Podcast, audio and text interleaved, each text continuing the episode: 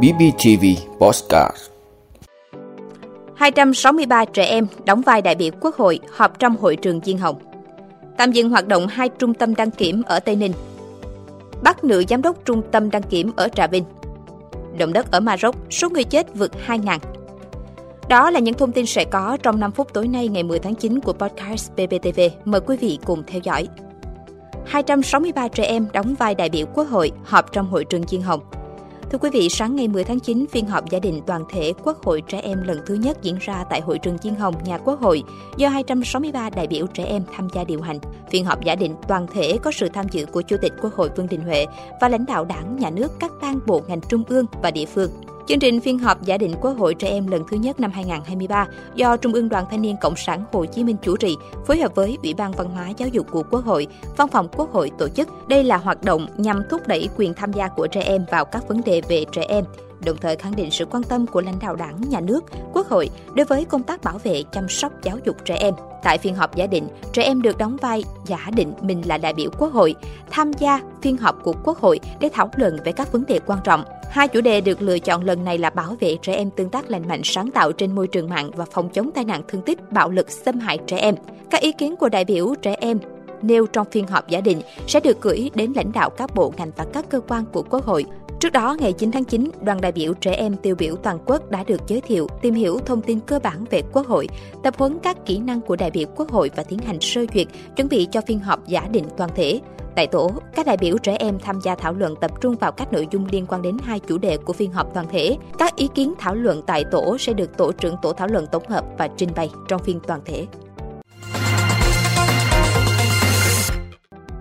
Tạm dừng hoạt động hai trung tâm đăng kiểm ở Tây Ninh. Thưa quý vị, Sở Giao thông Vận tải Tây Ninh cho biết hai đơn vị bị dừng hoạt động là Trung tâm 7001S, đường DT 785 khu phố Ninh Trung, phường Ninh Sơn, thành phố Tây Ninh và Trung tâm 7003D, đường DT 793 ấp Thành Hưng, xã Thành Đông, huyện Tân Châu. Thời gian tạm dừng hoạt động từ ngày 8 tháng 9 cho đến khi có thông báo mới. Người dân có nhu cầu kiểm định xe có thể đến hai trung tâm đăng kiểm hiện đang hoạt động khác, bao gồm Trung tâm 70.02S, đường Tránh Xuyên Á, phường Gia Lộc, thị xã Trảng Bàng và Trung tâm 70.04D, đường DT 784, xã bảo Năng, Dương Minh Châu. Trước đó, Phòng Cảnh sát điều tra tội phạm về tham nhũng kinh tế buôn lậu môi trường Công an Tây Ninh đã ra quyết định khởi tố vụ án hình sự khởi tố bị can về tội đưa nhận hối lộ xảy ra từ năm 2020 đến năm 2022 liên quan đến công ty cổ phần đăng kiểm Tây Ninh. Bị can trong vụ án là Văn Cao Phong, giám đốc công ty cổ phần đăng kiểm Tây Ninh, Văn Công Phú, phó giám đốc công ty trách nhiệm hữu hạn một thành viên ô tô Tây Ninh, Nguyễn Thị Lệ Vân, chủ sở hữu công ty trách nhiệm hữu hạn một thành viên ô tô Tây Ninh, Ngô Anh Tuấn, đăng kiểm viên phụ trách trung tâm đăng kiểm 70.03D, Lê Bá Phát, đăng kiểm viên công ty cổ phần đăng kiểm Tây Ninh và Nguyễn Phước Vinh, chuyên viên Sở Giao thông Vận tải, phụ trách thẩm định hồ sơ thiết kế cải tạo xe. Công an Tây Ninh đã phối hợp các đơn vị liên quan bắt khám xét nơi làm việc và chỗ ở của 6 bị can nói trên, thu giữ các tài liệu liên quan đến việc đưa nhận hối lộ trong quá trình làm hồ sơ cải tạo xe, đăng kiểm xe cơ giới. Vụ việc đang được tiếp tục điều tra mở rộng. Bắt nữ giám đốc trung tâm đăng kiểm ở Trà Vinh Thưa quý vị, ngày 10 tháng 9, Công an tỉnh Trà Vinh cho biết, cơ quan điều tra đã khởi tố bị can, bắt tạm giam đối với Phạm Thị Thanh thủy 30 tuổi, giám đốc trung tâm đăng kiểm xe cơ giới 8402D,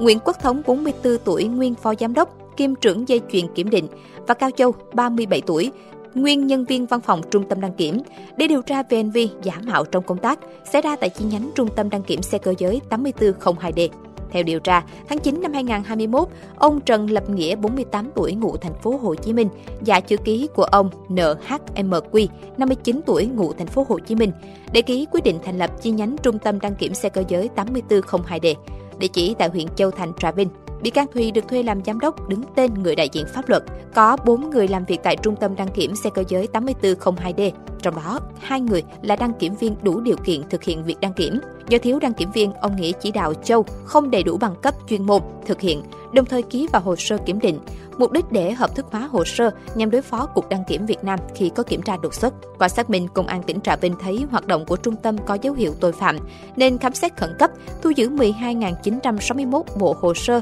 kiểm định cùng nhiều tài liệu thiết bị điện tử có liên quan. Trong số hồ sơ này có 11.582 bộ hồ sơ kiểm định có dấu hiệu sai phạm như hợp thức hóa hồ sơ, xâm phạm tính đúng đắn xác thực của nội dung các loại giấy tờ, hồ sơ kiểm định phương tiện xe cơ giới đường bộ, thu lợi bất bất hợp pháp hơn 3,5 tỷ đồng. Số tiền này được chuyển vào tài khoản cá nhân của ông Nghĩa. Hiện ông Nghĩa đã bị cơ quan cảnh sát điều tra công an thành phố Hồ Chí Minh khởi tố bị can, bắt tạm giam về hành vi nhận hối lộ và giả mạo trong công tác.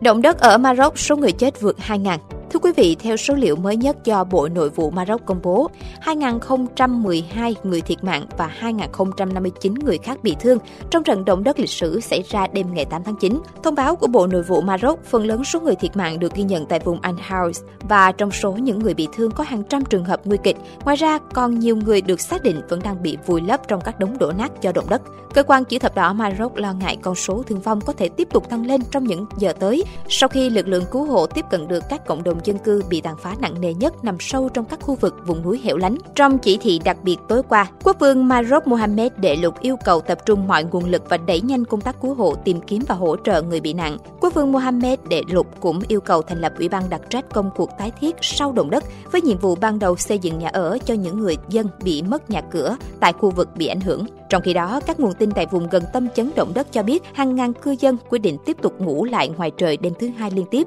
do lo sợ dư chấn của động đất có thể khiến các tòa nhà trong khu vực tiếp tục đổ sập. Trước đó, Viện Địa chất Quốc gia Maroc cảnh báo các dư chấn của động đất có thể kéo dài trong nhiều tuần, thậm chí vài tháng mới kết thúc hoàn toàn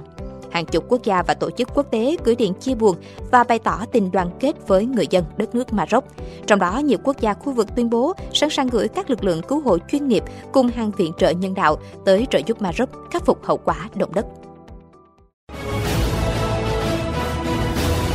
Cảm ơn quý vị đã luôn ủng hộ các chương trình của Đài Phát thanh truyền hình và báo Bình Phước. Nếu có nhu cầu đăng thông tin quảng cáo ra vặt, quý khách hàng vui lòng liên hệ phòng dịch vụ quảng cáo phát hành số điện thoại 02713 887065.